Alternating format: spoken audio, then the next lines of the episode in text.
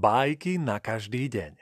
Podcast Prešovského divadla Portál pre malých i veľkých.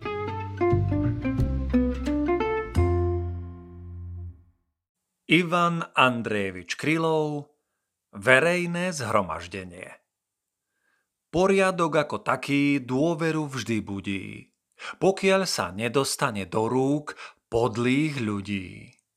Tí z neho škrtnú to, čo sa im nehodí. Vábia ich na ňom len ich vlastné výhody. Vlk prosil leva, nech ho spraví šéfom oviec.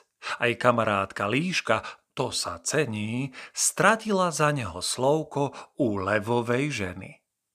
Keďže však vlci majú čudnú povesť a nech nik nevraví, že lev je podplatený, ľud lesnej ríše dostal nariadenie ustanoviť sa na verejné zhromaždenie.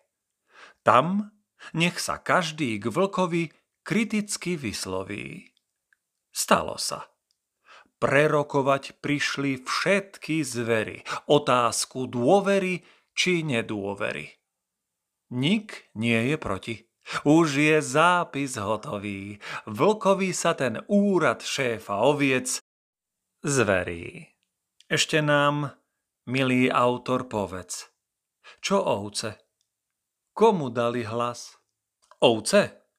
Nuž, čo sa týka oviec, tie nepozvali na ten zraz.